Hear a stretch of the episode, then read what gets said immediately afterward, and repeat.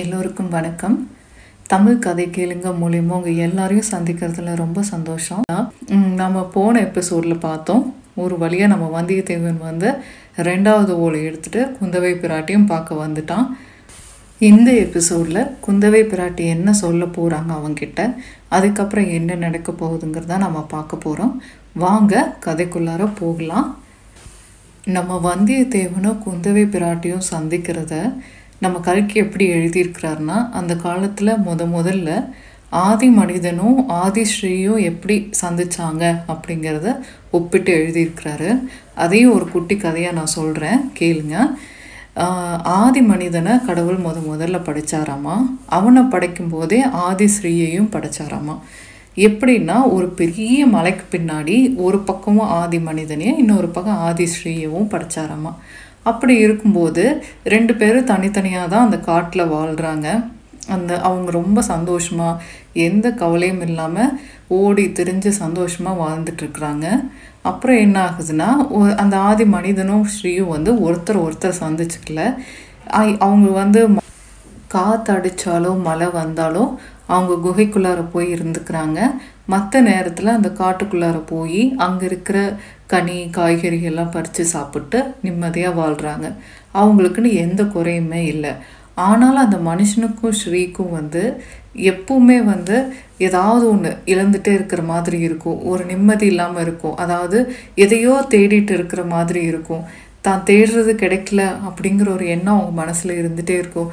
அந்த ஸ்திரீக்கும் வந்து என்ன தான் நிம்மதியான வாழ்க்கை இருந்தாலுமே தனக்குள்ளார ஒரு நெருப்பு எப்பவுமே எரிஞ்சிட்டே இருக்கிற மாதிரி இருக்கும். அவங்க ரெண்டு பேரும் நம்ம எதுக்காக பிறந்தோம், எதுக்காக வாழ்கிறோம் அப்படின்னு அந்த தேடலை தேடி ஓடிட்டே இருப்பாங்க. அப்படி ஒரு நாள் வந்து இருக்கும்போது ரொம்ப வெயில் அடிக்கும். அந்த வெயில் தாங்க முடியாமல் அந்த காட்டில் இருக்கிற செடி கொடி மரம் எல்லாம் பற்றி எரிய ஆரம்பிக்கும். என்ன ஆகும்னா, அந்த தீ வந்து அந்த காடு முழுக்க பரவ ஆரம்பிக்கும். அப்போ அந்த மனுஷனும் ஸ்திரீயும் வந்து ஓடி அந்த எப்படியாவது அந்த தீயிலேருந்து நம்ம தப்பிக்கணுமேங்கிறதுக்காக அந்த மலையை நோக்கி ஓடி வருவாங்க. மலைக்கு இந்த பக்கம் அந்த ஆதி மனுஷன் இருக்கா, மலைக்கு இன்னொரு பக்கம் அந்த ஆதி ஸ்ரீ இருக்கா. ரெண்டு பேரும் சேர்ந்து அந்த மலை மேலே ஏற ஆரம்பிப்பாங்க. அந்த தீ இன்னும் வேக வேகமாக பரவ ஆரம்பிக்கும். ரெண்டு பேரும் வேக வேகமாக ஏறி மலை உச்சிக்கு போகும்போது அப்போ தான் முத முதல்ல தன்னை மாதிரி மனுஷ ரூபத்தில் இன்னொரு பெண் இருக்கிறதையும், அந்த பெண் வந்து தான் மாதிரி ஒரு மனுஷ ரூபத்தில் ஒரு ஆண் இருக்கிறதையும் பார்ப்பாங்க. அப்போ தான் வந்து தெரியும் தான் தேடிட்டு இருந்ததெல்லாம் வந்து இதுதான் அப்படின்னு. அந்த ஒரு நிமிஷத்துலேயே வந்து அவங்களுக்கு அவங்க பிறந்ததனுடைய பலன் கிடைச்ச மாதிரி, ஒருத்தர் ஒருத்தர் சந்தித்த மாதிரி உணர்வாங்க. அதுதான் வந்து அந்த கதை. இப்போ வந்து நம்ம கல்கி என்ன சொல்கிறாருன்னா, நம்ம வந்தியத்தேவனும் குந்தவை பிராட்டியும் அப்படி தான் இருந்தாங்க. என்ன தான் குந்தவை பிராட்டி வந்து அரண்மனையில் பிறந்து வளர்ந்து அவங்களுக்கான சுதந்திரம் எல்லாம் இருந்தாலும் அவங்க மனசில் இந்த தேடல் வந்து வந்தியத்தேவன் வந்து முன்னாடி நிற்கும்போது அது அவங்கள ஒரு மாதிரி பண்ணுது. அதே மாதிரி தான் வந்தியத்தேவனுக்கு இருக்கும். எத்தனையோ பெண்களை பார்த்துருக்கான், எத்தனையோ பக்கம் போயிருக்கான், போருக்கெல்லாம் போயிருக்கான், எத்தனையோ நாட்டுக்கு போயிருக்கான். இன்றைக்கி அவன் குந்தவை பிராட்டியை நேரில் முத முதல்ல பார்க்கும்போது அவனுக்கு அந்த மாதிரி ஒரு உணர்ச்சி வரும். ரெண்டு பேரும் தன்னையே மெய்மறந்து அப்படியே நின்றுட்டு இருக்காங்க. இவங்க ரெண்டு பேரும் இப்படி சில மாதிரி நிற்கிறத பார்த்துட்டு இருந்த நம்ம ஈசான பட்டர் வந்தியத்தேவனை கூட்டிகிட்டு வந்தார் இல்லையா, அவர் வந்து அப்படின்னு தொண்டையை கணக்கிறாரு. அவர் கணச்ச உடனே தான் குந்தவைக்கு வந்து நான் இந்த உலகத்துக்கே திரும்பி வராங்க. வந்த உடனே அப்படியே ஒன்றும் தெரியாத மாதிரி கம்பீரமாக நம்ம வந்தியத்தேவனை பார்த்து யாரப்பா நீ அப்படின்னு கேட்டுட்டு நம்ம ஈசான பட்டரை பார்த்துட்டு, ஓ இவன் தானே நீங்கள் சொன்ன ஆள், இப்போ தான் கூட்டிகிட்டு வந்திருக்கீங்களா அப்படின்னு சொல்லி கேட்பாங்க.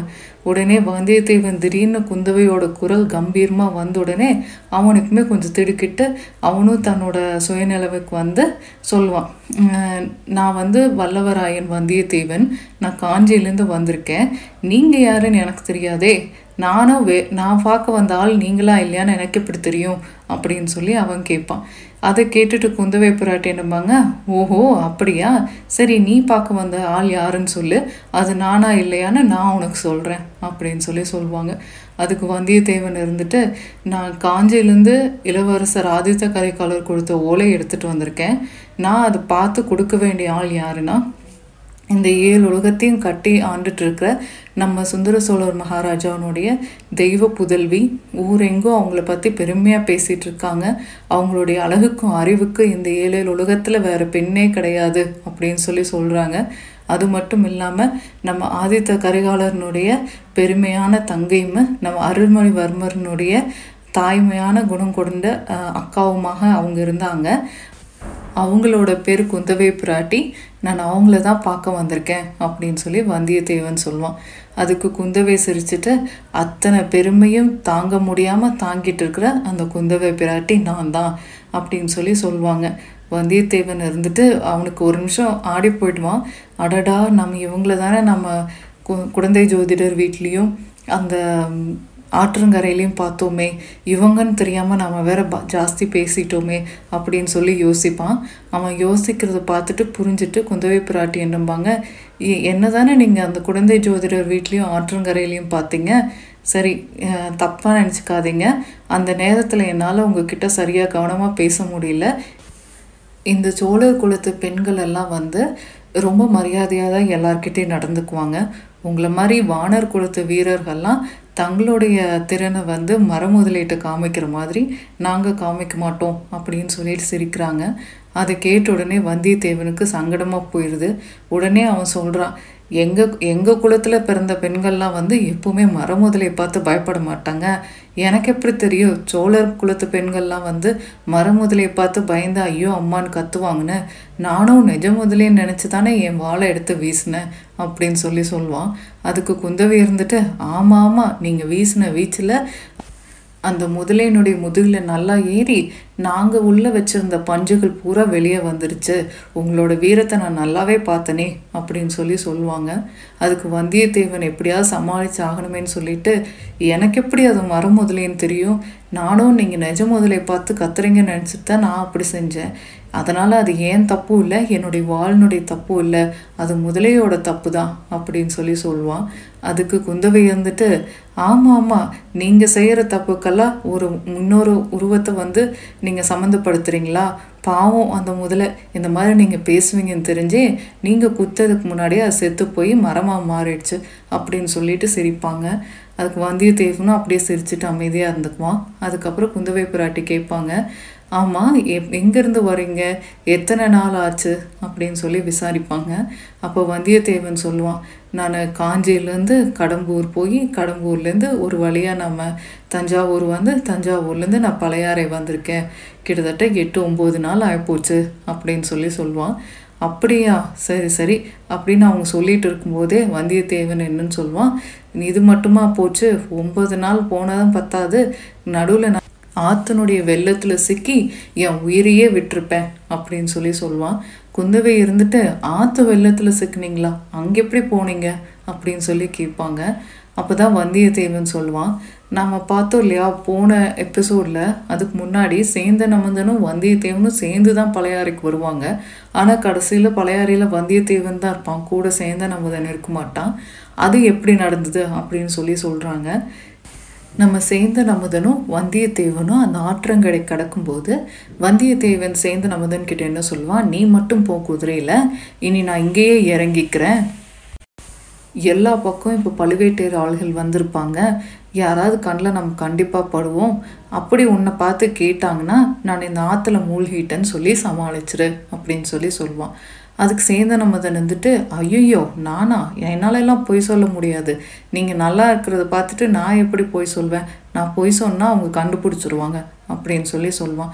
அதுக்கு வந்தியத்தேவன் வந்துட்டு அட ஹரிச்சந்திர பரம்பரையில் பிறந்தவனே, சரி இரு நான் இப்போது தண்ணியில் விழறேன், அதை பார்த்துட்டு நீ போ, அதுக்கப்புறம் யாராவது கேட்டாங்கன்னா அப்போ சொல்லு, அவன் தண்ணியில் விழுந்ததை தான் நான் பார்த்தேன், அதுக்கப்புறம் எனக்கு என்ன ஆச்சுன்னு சொல்லு அப்படின்னு சொல்லி சொல்லுவான். அதுக்கப்புறம் சேந்த நமதனும் சரின்னு சொல்லுவான். அவனுக்காக நம்ம வந்தியத்தேவனும் அந்த ஆற்று தண்ணியில் விழுவான். விழுந்த உடனே அப்போ ரொம்ப வெள்ளம் அதிகமாக வந்ததுனால அவனை தண்ணி இழுத்துட்டு போயிடும். அது இல்லாமல் அந்த சுழலில் வேற மாட்டிக்குவான். ரொம்ப கஷ்டப்படுவான். சரி இன்னைக்கு அவ்வளோதான் முடிஞ்சோம் போல இருக்கு, இந்த சேந்த நமதுனால நம்ம உயிர் இப்போ போப்போது போல இருக்கு அப்படின்னு சொல்லிட்டு அவன் கொஞ்சம் தூரம் அப்படியே அந்த தண்ணியிலேயே ரொம்ப சிரமப்பட்டு போய் திடீர்னு ஒரு பெரிய மரத்தினுடைய வேர் அங்கே கிடைக்கும் அவனுக்கு. அதை பிடிச்சிட்டு ஒரு வழியாக நீந்தி ஏந்தி அந்த கரைக்கு வந்து சேருவான். வந்தியத்தேவனுக்கோ பெருசாக நீச்சல்லாம் தெரியாது. அவன் காஞ்சியில் இருந்ததுனால அங்கே அதிகமாக இந்த மாதிரி பெரிய ஆறெல்லாம் எதுவும் இருந்ததில்லை. அதனால் அவனுக்கு இது ரொம்ப சிரமப்போ சிரமமாக போயிடுது. அவன் கரைக்கு வந்து சேர்ந்த உடனே தான் அவனுக்கு மூச்சே வருது. கடவுளே, இந்த ஒரு ஓலையை கொடுக்குறக்குள்ளார எத்தனை பாடுபட வேண்டியதாக இருக்குது அப்படின்னு நினச்சிட்டு அவன் எழுந்திரிச்சு காட்டுக்குள்ளார வரான். இதை கேட்ட உடனே நம்ம குந்தவை பிராட்டி சிரிக்கிறாங்க.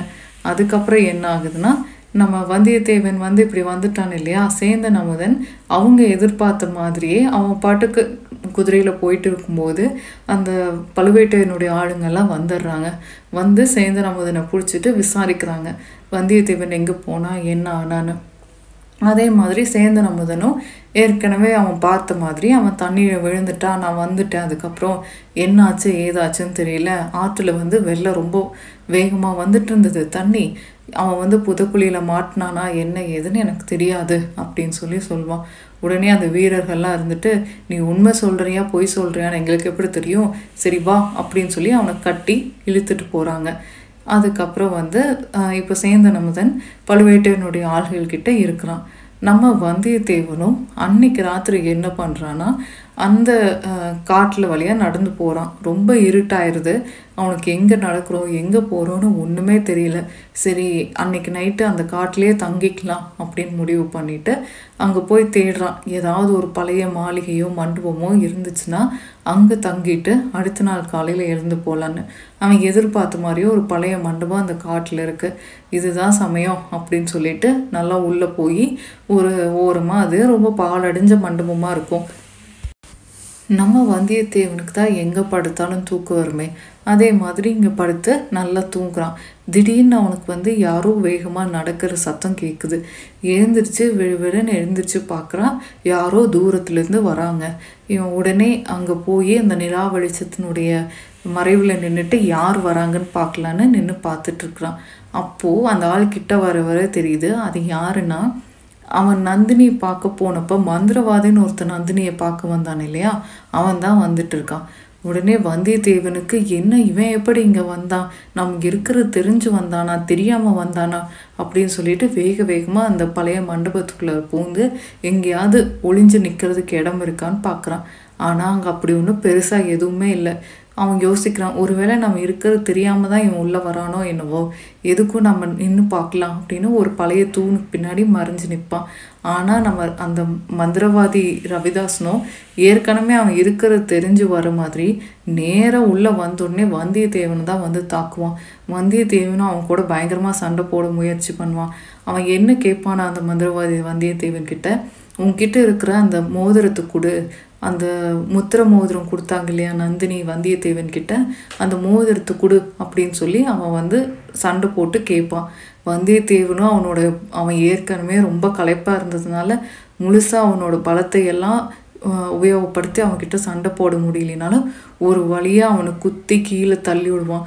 அந்த சமயம் பார்த்து அது ஏற்கனவே பாலடைஞ்ச மண்டபங்கிறனால அந்த தூணெல்லாம் வந்து இடிஞ்சு அவன் மேலே விழ ஆரம்பிக்கும்.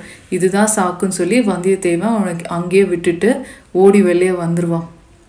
வெளியே வந்ததுக்கப்புறம் எப்படியோ இன்னைக்கு உயிர் பொழைச்சா போதும் அப்படின்னு சொல்லிட்டு அந்த காட்டுக்குள்ளார பயங் கண்ணுக்கு தெரிஞ்ச இடம் தெரியாத இடம் எல்லா பக்கமும் பூந்து போக ஆரம்பிப்பான். ஒரு வழியாக அவன் வெடிய கால சமயத்தில் பழையாறை ஊருக்கும் வந்துடுவான். வந்ததுக்கு அப்புறம் தான் தெரியும், ஏற்கனவே இவனை தேடி நிறையா வீரர்கள்லாம் வந்து சுற்றி பழையாறையை சுற்றி வந்துட்டு இருக்காங்கன்னு. சரி இவன் எப்படியாவது ஊருக்குள்ளார போகணுமே அப்படிங்கிறதுக்காக உள்ளே வரும்போது நம்ம நாடக கோஷ்டிங்கெல்லாம் வந்து அந்த பழையாறை ஊருக்கு போகிறதுக்காக அங்கங்கே வந்துட்டு இருப்பாங்க. அப்போ அந்த ஒரு நாடக கோஷ்டியில் போய் தான் இவன் யோசிப்பான், பேசாமல் இவங்க கூட சேர்ந்து நாமளும் வேஷம் போட்டுட்டு போனால் நம்ம எப்படியாச்சும் ஊருக்குள்ளார போய் அந்த ஈசான சிவபட்டரை பார்த்து நம்ம எப்படியா குந்தவை பிராட்டிக்கிட்டே இந்த ஓலையை கொடுத்துடலாம் அப்படின்னு சொல்லிட்டு உள்ளே போவான். அந்த நாடக கோஷ்டியில் வந்து ஏற்கனவே எல்லா ஆளுங்களும் இருப்பாங்க. அதனால் வந்தியத்தேவனுக்கு என்ன செய்கிறதுன்னு தெரியாது. அப்போ அந்த கம்சனால் பார்ப்பான், அவன் கொஞ்சம் வாட்ட சாட்டமாக பெரிய ஆளாக தான் இருப்பான். அவன்கிட்ட எப்படியாவது இவன்கிட்ட சொல்லி நம்ம அந்த கம்சன் வேடத்தை தான் வாங்கிக்கணும் அப்படிங்கிறதுக்காக வேணும்னே போய் அந்த கம்சன் வேடம் போட்டிருந்தவனை வம்பு கிழப்பான். ஆமாம், பார்க்குறதுக்கு கம்சன் மாதிரி வேடம் போட்டிருக்க, ஆனால் உன்னோட நடபாவனையெல்லாம் ஒன்றும் பெருசாக அந்த மாதிரி இல்லையே அப்படின்னு சொல்லி சொல்லுவான். அந்த வேடம் போட்டிருந்தவனுக்கு கோவம் வந்துடும். என்னை பார்த்து இப்படி சொல்லிட்டியா, நான் எவ்வளோ பெரிய நாடகக்காரன் தெரியுமா, எத்தனை வருஷமாக நான் நாடகம் பண்ணிகிட்ருக்குறேன்னு தெரியுமா, பாரு என்னோட நாடக திறமையான்னு சொல்லி அவன் நடித்து காமிப்பான். இப்படி பண்ணிகிட்ருக்கிறத பார்த்துட்டு அங்கேருந்த மக்கள்லாம் கொஞ்சம் கூடி வேடிக்கை பார்ப்பா பார்க்க ஆரம்பிப்பாங்க. அவன் நடித்து முடிச்ச உடனே வந்தியத்தேவன் வேணும்னே வந்து வம்புக்கு போகிறதுக்காக இதெல்லாம் என்ன நடிப்பு, எனக்கு எப்படி நடிக்க தெரியும் தெரியுமா அப்படின்னு சொல்லி கேட்பான். அதுக்கு இந்த கம்சன் வந்துட்டு, சரி நீ ரொம்ப என்னை விட நல்லா நடிச்சின்னா இந்த வேலையை விட்டு நான் இப்போவே போயிடுறேன் அப்படின்னு சொல்லி சொல்வான். வந்தியத்தேவனுக்கு கைக்கு வந்த பழத்தை எப்படி நழுவ விடுவான். உடனே அவன் வந்து அந்த கம்சனுடைய முகமுடியை வாங்கி போட்டுட்டு என்னமோ இவன் வர காலங்காலமாக நாடகத்தில் நடித்த மாதிரி பயங்கரமாக நடிப்பான். ஒட்டுமொத்த தன்னோட திறமை எல்லாத்தையும் அதில் போட்டு அவன் நடிக்கிற அழகை பார்த்துட்டு அங்கேருந்த மக்கள்லாம் கை தட்டி ஆரவாரம் பண்ணுவாங்க. அந்த நாடக கலைஞர்களே தங்களை மறந்து அவன் நடிக்கிறத பார்த்து ரொம்ப சந்தோஷப்பட்டு அவனை உற்சாகப்படுத்துவாங்க. இதையெல்லாம் பார்த்துட்டு இருந்த அந்த கம்சன் வேட போட்டவனுக்கு கோபம் வந்து நான் இந்த நாடகத்தில் நீ நடிக்க மாட்டேன் அப்படின்னு சொல்லிட்டு போயிடுவான். நம்ம வந்தியத்தேவனுக்கு ரொம்ப சந்தோஷமாயிரும், தான் நினச்சது எப்படியோ நடந்துருச்சு அப்படின்னு சொல்லிட்டு அவங்க அவன் வெளியே போனோடனே இந்த நாடகக்காரங்களை ஐயோ அவன் போயிட்டானே, எங்களுக்கு கம்சன் வேடம் போட்டு காலிலேயே போ அப்படின்னு சொல்லி சொல்லிட்டு இருப்பாங்க. வந்தியத்தேவன் வந்து இதுதான் சாக்குன்னு சொல்லிட்டு உள்ளே போய் பெருசாக தாராள மனசு இருக்கிற மாதிரி கவலைப்படாதீங்க, நான் வந்து உங்களுக்கு நடித்து கொடுக்குறேன் அப்படின்னு சொல்லிட்டு அவங்க கூட அந்த வேஷமெல்லாம் போட்டுட்டு ஊருக்குள்ளார வருவான். ஊருக்குள்ளார வந்ததுக்கப்புறம் நாடகமெல்லாம் நடித்து முடித்ததுக்கப்புறம் ஏற்கனவே ஆதித்த கரிகாலர் வந்து இவன்கிட்ட சொல்லியிருப்பார், ஒரு வேளை உன்னால் குந்தவை இருக்கிற அரண்மனைக்கு போக முடியலன்னா நீ என்ன பண்ணுன்னா அந்த ஆற்றங்கரை அந்த ஓடத்துக்கு பக்கத்தில் ஒரு திருக்கோவில் இருக்குது, அங்கே பூஜை செய்கிற ஈசான சிவப்பட்டர்கிட்ட நான் உன்னை அனுப்பிச்சதா சொல்லி இந்த ஓலையை காமி அவர் உன்னை குந்தவை பிராட்டிகிட்டு கொண்டு போய் விடுவார் அப்படின்னு சொல்லி சொல்லியிருப்பார். அவனும் அதை தான் இப்போ செஞ்சுருப்பான். உங்களுக்கு இப்போ ஓரளவு புரிஞ்சுருக்கும்னு நினைக்கிறேன் நீ இப்போ எங்கடி எப்படி வந்து இங்கே சேர்ந்தான்னு. சரி, இதுதான் நடந்தது. இதையெல்லாம் கேட்டுட்டு இருந்த குந்தவை பிராட்டி இருந்துட்டு ஐயோ அப்பா உன்ன மாதிரி ஒரு ஆளை நான் பார்த்ததே இல்லை, எட்டு நாளில் எட்டு வருஷங்கள் செய்கிற அத்தனை வேலையை நீ செஞ்சுருப்ப போல இருக்கே. சரி சரி உன்கிட்ட நான் ஆரம்பத்துலேருந்தது இப்போ வரைக்கும் என்ன நடந்ததுன்னு விலாவரியாக எனக்கு கேட்டு தெரிஞ்சாதான் எனக்கு திருப்தியாக இருக்கும் அப்படின்னு சொல்லிட்டு அந்த ஈசான சிவப்பட்டரை பார்த்து, சிவப்பட்டரை கூட அந்த ஓடகம் அந்த படகு ஓட்டிகிட்டு வந்தான் இல்லையா அவன் வந்து நல்ல ஆளா நம்பிக்கையுடைய ஆள்தானவா அப்படின்னு சொல்லி கேட்குறாங்க. அதுக்கு அந்த சிவப்பட்டர் இருந்துட்டு கவலைப்படாதீங்கம்மா, அவனுக்கு காதும் செவிடு வாயும் பேசாத ஊமை, ஒன்றும் கவலைப்படாதீங்க, அவன் மேலே இடியே விழுந்தால் கூட அவனுக்கு எதுவுமே தெரியாது அப்படின்னு சொல்லி சொல்கிறான்.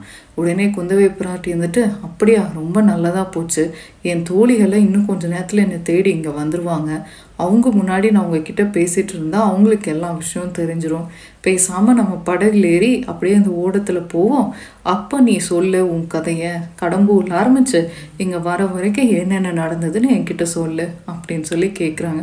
இதை கேட்ட உடனே வந்தியத்தேவனுக்கு ரொம்ப சந்தோஷமாயிரும். ஏன்னா குந்தவை பிராட்டி கூட ஒரே படகுல போகிறது அவ்வளோ சாத்தியமான காரியம் இல்லைல்ல, இந்த அவன் ஜென்மத்திலேயே இதுதான் அவனுக்கு கிடைக்க போகிற ஒரே ஒரு வாய்ப்பாக இருக்கும் அப்படின்னு அவன் நினச்சிட்டு இவங்க கூட படகுல போகிறது வந்து எந்த அளவுக்கு அதிகப்படுத்த முடியுமோ அந்தளவுக்கு அதிகப்படுத்தணும், நம்மளோட கதையை நல்லா இழுத்திழுத்து சொல்லி எவ்வளோ நேரம் இவங்க கூட போக முடியுமோ அவ்வளோ நேரம் போகணும் அப்படின்னு சொல்லி நினைப்பான். அதுக்கப்புறம் ரெண்டு பேரும் படகுல ஏறுவாங்க, சிவப்பட்டரும் கூட வருவார், மூணு பேர் இந்த மூணு பேரும் சேர்ந்து போக ஆரம்பிப்பாங்க. வந்தியத்தேவனும் ரொம்ப சந்தோஷமாக உற்சாகமாக அவன் எதிர்பார்க்காததெல்லாம் அவனுக்கு நடக்குது இல்லையா, குந்தவை பிராட்டியை பார்ப்போமான்னு நினச்சவனுக்கு இப்போ குந்தவை பிராட்டி கூட படகுலேயே போகிற அளவுக்கு வாய்ப்பும் கிடச்சிச்சு. அந்த சந்தோஷத்தில் அவன் பயங்கரமாக அவனோட கதையெல்லாம் சொல்ல ஆரம்பிக்கிறான். அவன் கடம்பூரில் வந்தது, அதுக்கப்புறம் அன்றைக்கி ராத்திரி பழுவேட்டையர்கள் பேசினதெல்லாம் அவன் கேட்டது, அதுக்கப்புறம் அவன் வந்து நம்ம நந்தினியை பார்த்தது, நந்தினியை பார்த்துட்டு அதுக்கப்புறம் அவன் தஞ்சாவூர் அரண்மனைக்கு வந்தது, அது ராஜாவை சந்தித்தது, பழுவேட்டையர்கிட்ட மாட்டினது, திருப்பி தப்பிச்சு இப்படி வரிசையாக ஒவ்வொன்றா சொல்லிட்டு வருவான். அதுக்கப்புறம் கடைசியாக இங்கே வந்து நான் சேர்ந்துருக்கேன் பழையாறையில் போ அப்படின்னு சொல்லி சொல்லுவான். இதையெல்லாம் கேட்டு நம்ம குந்தவை பிராட்டி அடேங்கப்பா, வர வழியில் எட்டு நாளில் எத்தனை விரோதிகளை சம்பாரிச்சிட்டு வந்திருக்கீங்க. இந்த மாதிரி ஆளை நான் பார்த்ததே இல்லை. ஆனால் உங்களுக்கு அந்த தேவியினுடைய அருள் பரிபூர்ணமாக இருக்குது. எத்தனை சங்கடங்கள் உங்களுக்கு வந்திருக்கு, அத்தனையும் மீறி உங்களுக்கு அந்த தேவி வழி காமிச்சிருக்கான்னா சரி, உங்களுக்கும் நீங்கள் நல்லது பண்ணியிருப்பீங்க தான் போல இருக்குது போன ஜென்மத்தில் அப்படின்னு சொல்லி குந்தவை சிரிப்பாங்க. வந்தியத்தேவன் அதெல்லாம் கேட்டுட்டு இருப்பான். அதுக்கப்புறம் குந்தவை பிராட்டி வந்துட்டு சரின்னு படகோட்டி பார்த்து சரி உனி நம்ம அரண்மனைக்கு போகலாம் அப்படின்னு சொல்லுவாங்க. வந்தியத்தேவனுக்கு சங்கடமாயிரும். அடடா நம்மளோட பயணம் முடிஞ்சிருச்சா, உனி குந்தவை விட்டு பிரிய போகிறோமா அப்படின்னு நினச்சிட்டு கரைக்கு வந்துட்டு அரண்மனைக்குள்ளார போவாங்க. அப்போது குந்தவை பிராட்டி வந்து வந்தியத்தேவனை பார்த்து கேட்பாங்க, அடுத்ததாக என்ன செய்கிறதா உத்தேசம் அப்படின்னு. வந்தியத்தேவன் இருந்துட்டு என்னோட ரெண்டு கடமையும் நான் நல்லபடியாக முடிச்சிட்டேன். உனி பழையபடிக்கு நான் காஞ்சிக்கு போக வேண்டியது தான். நம்ம ஆதித்த கரிகாலரை பார்த்து இங்கே நடந்ததெல்லாம் நான் சொல்ல போகிறேன் அப்படின்னு சொல்லி சொல்லுவான். அது குந்தவை பிராட்டி இருந்துட்டு ஓ அப்படியா, சரி அதுக்கு முன்னாடி எனக்கு ஒரு வேலை செய்யணும் அப்படின்னு சொல்லி கேட்பாங்க. இவன் இருந்துட்டு நீங்கள் கேட்டால் நான் மறுப்பேனா, சரி என்ன செய்யணும் சொல்லுங்கள் நான் செய்கிறேன் அப்படிம்பாங்க. குந்தவை பிராட்டி வந்துட்டு இது ஒன்றும் சாதாரண காரியம் இல்லை, இவ்வளோ நாளாக நீங்கள் செஞ்ச காரியத்தை விட இது ரொம்ப முக்கியமான காரியம் அப்படின்னு சொல்லி சொல்லுவாங்க. உடனே வந்தியத்தேவன் கொஞ்சம் யோசிச்சுட்டு ரொம்ப முக்கியமான காரியம்னா எங்கள் கிட்டே கொடுக்க வேண்டாமா அப்படின்னு சொல்லி சொல்லுவான். அதை ஆச்சரியமாக குந்தவை பிராட்டி பார்த்துட்டு உன்கிட்ட கொடுக்க வேண்டாமா, உனக்கு இந்த ஓலையில் என்ன எழுதி அனுப்பியிருக்கா ஆதித்த கரிகாலன்னு தெரியுமா அப்படின்னு சொல்லி கேட்பாங்க. இவன் வந்துட்டு தெரியுமே, அவங்க என்ன மனசில் நினச்சா எழுதினார்னு என்னால் புரிஞ்சுக்க முடிஞ்சுது அப்படின்னு சொல்லி சொல்லுவான். அது குந்தவை பிராட்டி வந்துட்டு எனக்கு என்ன முக்கியமான தேவை இருக்கோ அதை ஊன் மூலியமாக நிறைவேற்ற சொல்லி தான் என் அண்ணன் எழுதி அனுப்பிச்சிருக்காரு. நீ என்னடானா மாட்டேன்னு சொல்கிற, என்ன நம்ம இந்த வானர் குலத்தில் பிறந்தவங்களுக்கெல்லாம் கொடுக்குற வாக்கு ஒன்று செய்கிறது ஒன்றா அப்படின்னு சொல்லி கேட்பாங்க. அதுக்கு வந்தியத்தேவன் வந்துட்டு ஐயோ அப்படியெல்லாம் இல்லைம்மா, வானர் குலத்தில் பிறந்தவங்கெல்லாம் அந்த மாதிரி ஆள் இல்லை, நாங்கள் கொடுத்த வாக்கை கண்டிப்பாக காப்பாற்றுவோம். ஏன் மாட்டேன்னு சொன்னேன்னா ஏற்கனவே வழியில் நான் நிறையா விரோதிகளை சம்பாரிச்சிட்டேன். ஊர் எல்லாம் நாலா பக்கமும் பழுவேட்டையர் ஆளுகை என்னை தேடிட்டு இருக்காங்க. நீங்கள் முக்கியமான காரியம் வேற சொல்கிறீங்க. ஒருவேளை என்னால் செஞ்சு முடிக்க முடியாமல் நடுவில் ஏதாவது நடந்துச்சுன்னா உங்களுக்கு அந்த காரியம் நிறைவேறாது இல்லையா, அதுக்காக சொன்னேம்மா அப்படின்னு சொல்லி சொல்லுவான். அது குந்தவி இருந்துட்டு ஓ அப்படியா, எனக்கு உங்கள் மேலே பரிபூர்ணமாக நம்பிக்கை இருக்குது, நீங்கள் கண்டிப்பாக செஞ்சு முடிப்பீங்கன்னு. சரி இப்போ சொல்லுங்கள், நீங்கள் செய்வீங்களா இல்லையா அப்படின்னு சொல்லி கேட்பா. உடனே வந்தியத்தேவன் வந்துட்டு கண்டிப்பே செ கண்டிப்பாக செய்கிறேம்மா அப்படின்னு சொல்லி சொல்வார். உடனே குந்தவை பிராட்டி போய் ஒரு ஓலை எடுத்துகிட்டு வந்து அந்த ஓலை பார்க்குறதுக்கு அவ்வளோ அழகாக இருக்குமாம்மா. அந்த ஓலையில் எழுதுகிற எழுத்தாணி கூட தங்கத்துலேயே செஞ்சுருப்பாங்களாமா. அப்படியே முத்து முத்தாக அவங்க எழுதுவாங்களாமா. பொன்னியின் செல்வா, இந்த ஓலையை பார்த்ததும் நீ உடனே பழையாறைக்கு வர வேண்டும். இந்த ஓலையை கொண்டு வருபவனை நீ பரிபூர்ணமாக நம்பலாம். அவன் உனக்கு எல்லா செய்தியையும் சொல்லுவான் அப்படின்னு சொல்லி எழுதியிருப்பாங்க. அதை அது வந்து நம்ம வந்தியத்தேவன் கிட்ட கொடுத்துட்டு குந்தவை பிராட்டி சொல்லுவாங்க, நீ இனி உடனே இலங்கைக்கு புறப்படணும். போய் நம்ம அருள்மொழிவர்மர் இளவரசர் அருள்மொழிவர்மரை பார்த்து இந்த ஓலையை கொடுத்து கையோடு அவரை நீ பழையாறை கூட்டிகிட்டு வரணும் அப்படின்னு சொல்லி சொல்லுவாங்க. இதை கேட்ட உடனே வந்தியத்தேவனுக்கு ரொம்ப சந்தோஷமாயிரும். ஏன்னா அவன் நினச்சதெல்லாம் ஒரு ரெண்டு விஷயந்தான். இது வரைக்கும் ஆதித்தர் கரிகாலர்கிட்ட இருந்தான், அதனால் அவனுக்கு வந்து இந்த தஞ்சாவூர் வரணும், சுந்தர சோழர் மகாராஜாவை பார்க்கணும், அவங்களுடைய செல்வ புதல்வி குந்தவை பிராட்டியை பார்க்கணும். அவன் தஞ்சாவூர் வந்து வர வழியில் அவன் அருள்மொழிவர்மரை பற்றி கேள்விப்பட்டது எல்லாத்தையும் வச்சு பார்க்கும்போது அவனுக்கு அருள்மொழிவர்மரையும் பார்க்கணுன்னு ரொம்ப ஆசையாக இருக்கும். இப்போ அவனுக்கு அவனுக்கு நினச்ச மாதிரியே நடந்த உடனே அவனுக்கு சந்தோஷமே தாங்க முடியாது. அது சந்தோஷமாக குந்தவை பிராட்டிட்டு வாங்கிட்டு சரிம்மா நான் உடனே செஞ்சிடுறேன் அப்படின்னு சொல்லி சொல்வான். அதுக்கப்புறம் ஈசான சிவப்பட்டரும் வந்தியத்தேவனும் அங்கேருந்து கிளம்பிடுவாங்க. குந்தவை பிராட்டியும் உள்ளே போயிடுவாங்க. அடுத்த நாள் காலையில் குந்தவை பிராட்டியும் வானத்தையும் வந்து அரண்மனை மாடிக்கு மேலே போவாங்க. அங்கே அவங்களுக்காக ஒரு அழகான யானையை வந்து நல்லா அலங்காரம் பண்ணி அவங்க ஏறி உட்கார்றதுக்காக அங்கே காத்துட்ருக்கும். அவங்க ஏறி உட்கார்ந்த உடனே அந்த யானை பாகன் வந்து அந்த யானையை கீழே நடந்து அப்படியே கூட்டிகிட்டு போவான். கூட்டிகிட்டு போகணுன்னே அவங்க வந்து அந்த அரண்மனையிலேருந்து வெளியில் வந்த உடனே மக்கள்லாம் வந்து குந்தவை பிராட்டி பார்த்தோன்னே ரொம்ப சந்தோஷப்பட்டு கோஷமெல்லாம் போட்டுட்டு சத்தம் போட்டுட்டு கை தட்டிட்டு அந்த யானைக்கு பின்னாடி நடக்க ஆரம்பிப்பாங்க. அந்த யானை என்ன பண்ணுன்னா அங்கே இருக்கிற படை வீடு தெரு வழியாக போக ஆரம்பிக்கும். படை வீடுனா நான் ஏற்கனவே சொன்னேன், உங்களுக்கு ஞாபகம் இருக்கா, இந்த வீரர்கள்லாம் தங்குற வீட்டுக்கு பேர் தான் படை வீடு. அந்த காலத்தில் வந்து ஒவ்வொருத்தவங்களுக்கும் தனித்தனியாக தெரு இருந்தது, அந்த மக்கள்லாம் அங்கே தான் கூடி வாழ்வாங்க. இப்போ அந்த படை வீட்டு தெருவில் வந்து வீரர்கள் யாரும் இல்லை, எல்லாரும் இலங்கைக்கு போயிருக்காங்க. அங்கே அவங்களோட மனைவி, அம்மா, அப்பா, குழந்தைங்க அவங்கெல்லாம் தான் வாழ்ந்துட்டு இருக்காங்க. இப்போ குந்தவை பிராட்டி அந்த தெருவுக்குள்ளார போன உடனே அங்கே விளையாடிட்டு இருக்கிற குழந்தைங்க, அங்கே வெளியில் நிற்கிற பெண்கள் எல்லாரும் ச ரொம்ப சந்தோஷமாக ஓடி வந்து கீழே நின்று குந்தவை பிராட்டி வாழ்க அப்படி இப்படின்னு கோஷம் போட்டுட்டு ரொம்ப சந்தோஷமாக ஆரவாரமாக பேசுவாங்க. அதுக்கப்புறம் மூடி இருக்கிற வீட்டிலலாம் போய் தட்டி வெளியே கூட்டிகிட்டு வந்து எல்லோரும் குந்தவை பிராட்டி பார்த்து ரொம்ப சந்தோஷப்படுவாங்க. இப்போ குந்தவை பிராட்டி எங்கே போகிறாங்கன்னா, அவங்க வந்து ஒரு மருத்துவ சாலை கட்டியிருக்காங்க. அது அந்த காலத்தில் வந்து ஆதுர சாலை அப்படின்னு சொல்லுவாங்க. ஒவ்வொரு இளவரசர் இளவரசி, அதாவது அரண்மனையில் பிறந்த எல்லா பெண்களோ ஆண்களுக்கோ வந்து அவங்களுக்கு சொத்து எப்படி இருக்குன்னா அவங்க அவங்களுக்குன்னு எழுதி வச்சுருப்பாங்க. இந்த கிராமமெல்லாம் உன்னோடது, இந்த நகரமெல்லாம் உன்னோடது, அங்கே வர வருமானமெல்லாம் உனக்கு அப்படின்னு எழுதி வச்சுருப்பாங்க. அதில் குந்தவை பிராட்டியினுடைய கிராமத்துலேருந்து வர வருமானத்தை எல்லாம் வச்சு அவங்க வந்து இந்த மருத்துவ சாலை வந்து ஆரம்பிச்சிருக்காங்க. அதாவது எல்லாத்துக்கும் வைத்தியம் பார்க்குறதுக்காக அந்த சாலையை வந்து கட்டியிருக்காங்க. அது அந்த சாலைக்கு பேர் கூட அவங்க தாத்தாவோடைய பேர், பராந்தக சோழர் பார்த்தோம் இல்லையா, அந்த நல்லா போரிட்டார் விஜயாலய சோழர் மாதிரி அவரும் ஒரு பெரிய ராஜாவாக வாழ்ந்தார்னு, அவரோட பேரில் தான் அந்த மருத்துவ சாலையை ஆரம்பிச்சிருக்காங்க. அவங்க அப்பப்போ அந்த மருத்துவ சாலைக்கு வந்து போகிறது வழக்கம். இப்போ வந்து அந்த ச மருத்துவ சாலைக்கு போகிறதுக்காக தான் அவங்க போயிட்டு இருக்காங்க. அவங்க போகிறத பார்த்த உடனே எல்லா மக்களுக்கும் ரொம்ப சந்தோஷமாயிருது. அவங்களும் அவங்க போகும்போது பின்னாடியே அந்த யானைக்கு பின்னாடியே நடந்து வருவாங்க. அந்த மருத்துவ சாலைக்கு போன உடனே அந்த யானை வந்து ரெண்டு காலையும் மடித்து கீழே உட்காந்த உடனே குந்தவி வானத்தையும் அங்கே இறங்கிடுவாங்க. இறங்கினதுக்கப்புறம் அந்த யானை நகர்ந்தோடனே மக்கள்லாம் கூட்டமாக அந்த குந்தவையை சுற்றி நின்றுக்குவாங்க. அப்போ குந்தவை பிராட்டி அவங்கள பார்த்து கேட்பாங்க, எல்லாரும் நல்லா இருக்கீங்களா, வைத்தியர் நல்லா அவங்களுக்கு வைத்தியம் செய்கிறாங்களா அப்படின்னு சொல்லி கேட்பாங்க.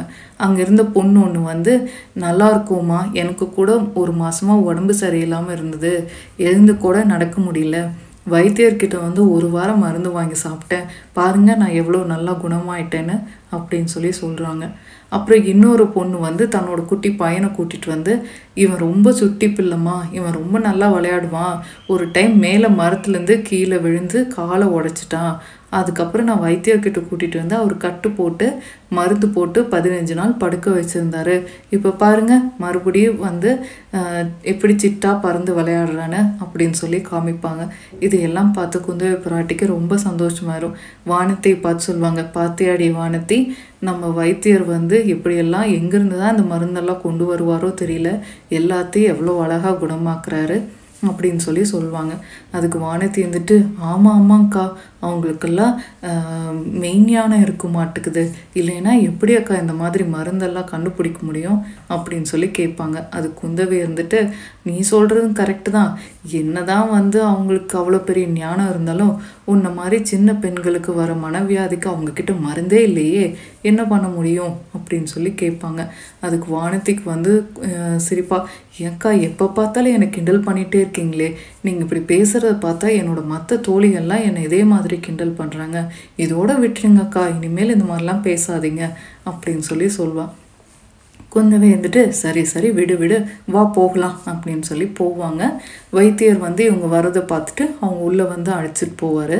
அப்போ வைத்தியரை பார்த்து நம்ம குந்தவை பிராட்டி கேட்பாங்க, ஆமாம் நீங்கள் மகாராஜாக்காக ஏதோ மருந்து மூலிகையெல்லாம் இலங்கையிலேருந்து கொண்டுட்டு வரணும்னு சொன்னீங்களே, அதுக்காக நான் ஒரு ஆள் அனுப்பிச்சிருந்தேனே, அந்த ஆள் வந்தா அப்படியா அப்படின்னு சொல்லி கேட்பாங்க. வைத்தியர் வந்துட்டு, ஆமாம்மா நீங்கள் சொன்ன மாதிரி ஈசான சிவப்பட்டர் வந்து ஒரு ஆளை கூட்டிகிட்டு வந்தான், பார்க்குறதுக்கு வாட்ட சாட்டமாக நல்லா வாய்ப்புனா தான் இருக்கான், அவன் கூட என்னோட பையனையும் நான் சேர்த்து அனுப்புகிறேன், ரெண்டு பேரும் போனாங்கன்னா இலங்கையிலேருந்து மூலிகையெல்லாம் எடுத்துகிட்டு வரலாம், அந்த மூலிகையெல்லாம் நான் எதிர்பார்க்குற மாதிரி கிடைச்சா கண்டிப்பாக மகாராஜாவை நான் குணப்படுத்திடுவேம்மா அப்படின்னு சொல்லி சொல்வார். அதுக்கு வானத்தை இருந்துட்டு மகாராஜாவை குணப்படுத்துகிற மாதிரி மூலிகையெல்லாம் இலங்கையில் இருக்குமாக்கா அப்படின்னு சொல்லி கேட்பா. அதுக்கு வைத்தியர் இருந்துட்டு இல்லாமல் என்னம்மா, அந்த காலத்தில் நம்ம லக்ஷ்மணர் வந்து உடம்பு சரியில்லாமல் போனப்போ ஹனுமார் வந்து இலங்கையிலேருந்து சஞ்சீவனி மலையை தூக்கிட்டு வந்து தானே மருந்து கொடுத்தாரு, அதுக்கப்புறம் அவர் குணமாயிடுச்சு இல்லையா. அவங்க அப்படி தூக்கிட்டு வரும்போது அந்த சஞ்சீவனி மலையிலேருந்து சில மூலிகைகள்லாம் வர வழியில் கோடிக்கரை காட்டில் விழுந்துருச்சாமா. அதுக்கப்புறம் தான் கோடிக்கரை காட்டில் இவ்வளோ மூலிகை கிடைக்க ஆரம்பிச்சது. அந்த மாதிரி இருந்த இடத்துல கண்டிப்பாக இன்னும் வேறு ஏதாவது மூலிகள் இருக்கும் தானே, அதுக்காக தான்மா நான் அனுப்புகிறேன் அப்படின்னு சொல்லி சொல்லுவான். அதுக்கப்புறம் நம்ம குந்தவை வந்துட்டு ஓ அப்படியா, சரி சரி வாங்க உள்ளே போகலாம் அப்படின்னு சொல்லிட்டு உள்ளே போவாங்க. அங்கே வந்து ரெண்டு ஆளுங்க உட்காந்துருப்பாங்க. ஒன்று வைத்தியரோட மகன், இன்னொன்று உங்களுக்கே தெரிஞ்சிருக்கும் நம்ம வந்தியத்தேவன் தான். குந்தவை அங்கே போன உடனே வானத்து திடீர்னு வந்தியத்தேவனை பார்த்துட்டு அக்கா அக்கா இவன் யார், இவனை பார்த்தா நம்ம ஏற்கனவே நம்ம குழந்தை ஜோதிட வீட்டில் ஒருத்தனை பார்த்தோமே அவனை மாதிரியே இருக்கிறானே, நம்ம ஆற்றங்கரையில் கூட பார்த்தோம்ல, உங்களுக்கு ஞாபகம் இருக்கா அப்படின்னு சொல்லி கேட்பா. அது குந்தவை வந்துட்டு ஓ அப்படியா, இவனையா பார்த்தோம், ஓஹோ பார்க்குறதுக்கு அவனை மாதிரி தானே இருக்கான், சரி சரி அப்படின்னு சொல்லிட்டு கிட்ட போவாங்க. போயிட்டு வந்தியத்தேவன் அப்போ தான் முதல் முறையாக பார்க்குற மாதிரி ஓ நீங்கள் தான் வைத்தியர் மகனோட இலங்கைக்கு போகிறீங்களா அப்படின்னு சொல்லி விசாரிப்பாங்க. வந்தியத்தேவனுக்கு ஒரே ஆச்சரியமாயிரும், என்னடா அது நம்மளை இப்போ தான் மு முதல் முறையாக பார்க்குற மாதிரி பேசுகிறாங்களே, சரி நாமளும் அதே மாதிரியே பேச்சு கொடுப்போம் அப்படின்னு சொல்லிட்டு ஆமாங்கம்மா நான் தான் போக போகிறேன் அப்படின்னு சொல்லி சொல்லுவான். அதுக்கு குந்தவை இருந்துட்டு சரி சரி நீங்கள் இலங்கைக்கு போய் நம்ம இளவரசர் அருள்மொழிவர்மரை பார்த்தீங்களா, எனக்கு ஒரு காரியம் செய்யணும் அப்படிம்பாங்க. அதுக்கு அவன் இருந்துட்டு சொல்லுங்கம்மா கண்டிப்பாக செய்கிறேன் அப்படின்னு சொல்லி சொல்லுவான். நீங்கள் அருள்மொழிவர்மரை பார்த்தா இங்கே ஒரு பொண்ணு வானத்தி அவர் நினைப்பாலேயே சாப்பிடாமல் தூங்காமல் எப்போ பாரு மயக்கம் போட்டு விளையாடான்னு போய் சொல்லுங்க அப்படின்னு சொல்லி சொல்வார். வந்தியத்தேவன் வந்துட்டு அப்படியே ஆகட்டும்மா அப்படின்னு சொல்லி சொல்லுவான். உடனே வானத்தி இருந்துட்டு என்னக்கா மறுபடியும் ஆரம்பிச்சிட்டிங்களா அப்படின்னு சொல்லிட்டு வந்தியத்தேவனை பார்த்து அப்படியெல்லாம் சொல்லிடாதீங்க, ஒரு வேளை நீங்கள் இளவரசரை பார்த்தா நான் நல்லா சந்தோஷமாக சாப்பிட்டு குந்தவை பிராட்டியினுடைய அருளால் நிம்மதியாக வாழ்கிறேன்னு சொல்லுங்க அப்படின்னு சொல்லி சொல்வான். அதை கேட்ட உடனே வந்தியத்தேவன் வந்துட்டு அப்படியே ஆகட்டும்மா அப்படின்னு சொல்லி சொல்வான். அது குந்தவை வந்துட்டு என்ன நான் சொன்னாலும் அப்படியே ஆகட்டுங்கிறீங்க, இவன் சொன்னாலும் அப்படியே ஆகட்டுங்கிறீங்க, யார் சொல்கிறதான் சொல் போய் சொல்ல போகிறீங்க அப்படின்னு சொல்லி கேட்பாங்க. அதுக்கு வந்தியத்தேவன் வந்துட்டு நீங்கள் ரெண்டு பேர் சொன்னதையும் நான் இளவரசர்கிட்ட சொல்கிறேன், அவர் முடிவு பண்ணிக்கிட்டோம் எதை கேட்கணும் எதை வேண்டானோ அப்படின்னு சொல்லி சொல்லுவான். உடனே குந்தவை இருந்துட்டு ஓஹோ சரி சரி அப்படின்னு சொல்லிட்டு நம்ம வைத்தியரை பார்த்து ஆமாம் வைத்தியரே, இவங்க போகும்போது இவங்களுக்கு எந்த தடையும் வராத மாதிரி ஓலையெல்லாம் ரெடி பண்ணிட்டீங்களா அப்படின்னு சொல்லி கேட்பாங்க. வைத்தியரும் ஏற்கனவே ஓலையெல்லாம் ரெடி பண்ணி வச்சுருப்பாரு, எடுத்து கொடுப்பாரு குந்தவை பிராட்டிகிட்ட. குந்தவை வந்து அதை வந்தியத்தேவன்கிட்ட கொடுத்து இங்கேருந்து நீங்கள் கோடிக்கரை போகணும், கோடிக்கரையிலேருந்து படகுல ஏறி தான் நீங்கள் இலங்கைக்கு போகணும், அதனால் போகிற வழியில் எந்த காவலர்களாவது உங்களை நிறுத்தி எங்கே போகிறீங்க எதுக்கு போகிறீங்கன்னு கேட்டாங்கன்னா இந்த ஓலையை காமிங்க, இந்த ஓலையை பார்த்தா உங்களை ஒன்றும் செய்ய மாட்டாங்க விட்டுடுவாங்க, நல்லபடியாக போயிட்டு எல் கேட்ட அந்த வைத்தியர் கேட்ட எல்லா மூலிகையிலும் கொண்டு வந்து கொடுங்க அப்படின்னு சொல்லி சொல்லியிருப்பா. அதை வாங்கிட்டு வந்தியத்தேவனுக்கு போகவே அங்கேருந்து மனசு இருக்காது. இருந்தாலும் குந்தவை வந்து போயிட்டு வாங்கன்னு சொன்னோடனே வேறு வழி இல்லாமல் அவனும் அந்த வைத்தியர் மகனை கூட்டிகிட்டு ஒரு ரெண்டு குதிரை ஏற்கனவே அவங்களுக்காக ரெடியாக இருக்கும் ஏறி கிளம்பிடுவான். குந்தவை பிராட்டி அங்கே கொஞ்ச நேரம் இருந்துட்டு அவங்களும் கிளம்பலான்னு வெளியில் வருவாங்க. வெளியே வந்ததுக்கப்புறம் அங்கே இருக்கிற சில பெண்கள்லாம் குந்தவை பிராட்டி சுற்றி நின்றுட்டு அம்மா உங்ககிட்ட சில விஷயங்கள் சொல்லணும் அப்படின்னு சொல்லி கேட்பாங்க. குந்தவை பிராட்டி நின்று என்ன ஏதுன்னு கேட்பாங்க. அப்போ அந்த பெண்கள்லாம் சொல்லுவாங்க, எங்களோட கணவர்கள்லாம் வந்து இளவரசரோட இலங்கைக்கு போயிருக்காங்க போரிடுறதுக்கு, நாங்கள் கொ அவங்கக்கிட்டேருந்து இப்போ வரைக்கும் எந்த தகவலுமே வரலமா, பழுவேட்டையர்கள்லாம் அவங்களுக்கு உணவு கொடுக்கறதுக்கு மறுக்கிறாங்களாமே, இப்படி செஞ்சால் எப்படிமா அவங்க பசி பட்டினியோடு எப்படிமா போர்க்களத்துக்கு போக முடியும் அப்படின்னு சொல்லி கேட்பாங்க. குந்தவை இருந்துட்டு நீங்கள் அதை பற்றியெல்லாம் கவலையே பட வேண்டாம், எப் நான் எந்த காலத்துலேயும் சோழ நாட்டில் இருக்கிறவங்க வந்து தன்னுடைய வீரர்களை பசினி பட்டினியெல்லாம் போட மாட்டாங்க, அதுவும் அருள்மொழிவர்மர் அப்படி ஒரு காரியத்தை செய்யவே மாட்டான், பழுவேட்டையர்கள் வந்து மறுத்தது என்னவோ உண்மைதான், ஆனால் நாங்கள் ஏற்கனவே வீரர்களுக்கு வீரர்களுக்கு தேவையான எல்லா உணவு மற்ற பொருட்கள் எல்லாம் மாபல மாபல்லபுரத்தில் இருக்கிற படகுல ஏற்றி அனுப்புறதுக்கு நாங்கள் முடிவு பண்ணியிருக்கோம். எல்லாம் கரெக்டாக அவங்களுக்கு போய் செய்கிறோம். அவங்க ரொம்ப நல்லா தான் இருக்காங்க, நீங்கள் கவலைப்படாமல் இங்கே இருங்க அப்படின்னு சொல்லி சொல்லுவாங்க. இதை கேட்டோன்னே என்னன்னே அந்த பெண்களும் கொஞ்சம் அப்படியே திருப்தியான மாதிரி சரின்னு சந்தோஷமாக அங்கேருந்து கிளம்பிடுவாங்க. நம்ம வானத்தையும் குந்தவையும் மறுபடியும் யானையில் ஏறி அரண்மனைக்கு போக ஆரம்பிப்பாங்க. இதோடு இந்த கதை முடிவில். see you all in the next video. Until then, stay tuned. Take care. Bye.